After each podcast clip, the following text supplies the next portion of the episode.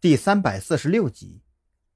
只见他双手在键盘上一阵翻飞，原本黑白格子的密码验证页面很快就变成了编程乱码。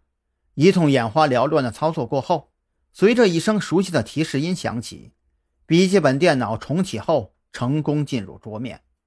然而，还没等许志伟做出下一步动作，笔记本电脑的屏幕却再次黑屏，并且传出一个用变声器修改过的声音。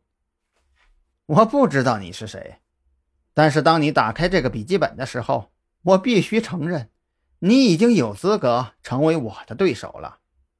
很抱歉，让你的同事忙碌了一夜，或许还出现了人员伤亡吧，这可真是遗憾呐！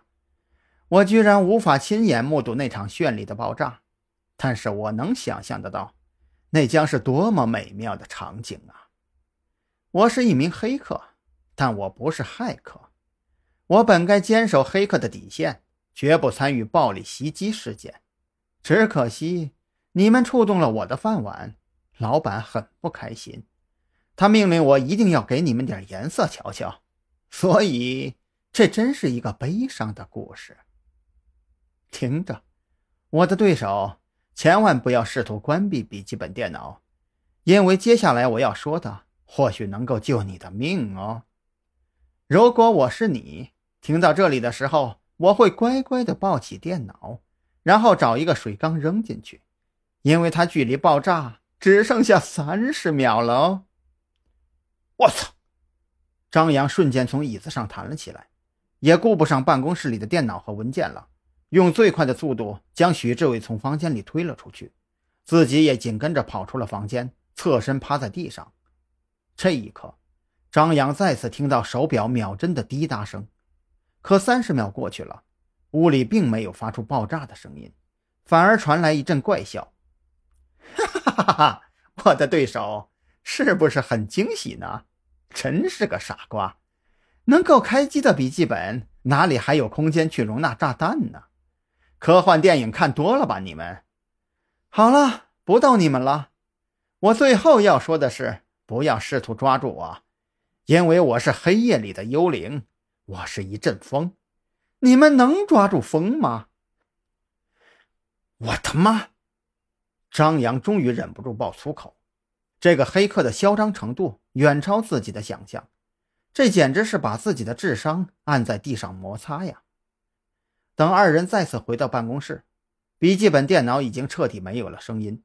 许志伟还想要尝试着重新启动电脑。可是刚刚按下启动键，就发现笔记本电脑的电池部位冒出一阵浓烟，紧挨着电池的主板肯定也烧坏了。妈的，太嚣张了吧！老张，我跟你说，我要是不帮你们抓住这孙子，不用你直播吃轮胎，我直播吃下这个笔记本。许志伟也是被气炸了肺，这黑客的行为简直就是赤裸裸的挑衅示威，见过嚣张的，还真没见过这么嚣张的。行了，先去睡一觉吧，不要被这段音频影响了心态。如果那样的话，可就正中他们下怀了。张扬看着暴跳如雷的许志伟，下意识地想起他当初在大学寝室因为游戏整酣被断电而修改了校园网首页的丰功伟绩，生怕他憋着一肚子火没地方撒，再搞出什么事端。心情暴躁的许志伟哪里还睡得着啊？他摆了摆手。示意张扬自个儿睡去，堂而皇之地霸占了张扬的办公室，直接将那台已经损毁的笔记本电脑大卸八块，逐个检查其各部分配件，希望能够从中找到一些关于黑客的信息。张扬对此一窍不通，见实在劝不动许志伟，给他指了指饮水机的位置，自顾自地回到宿舍，闷头就睡。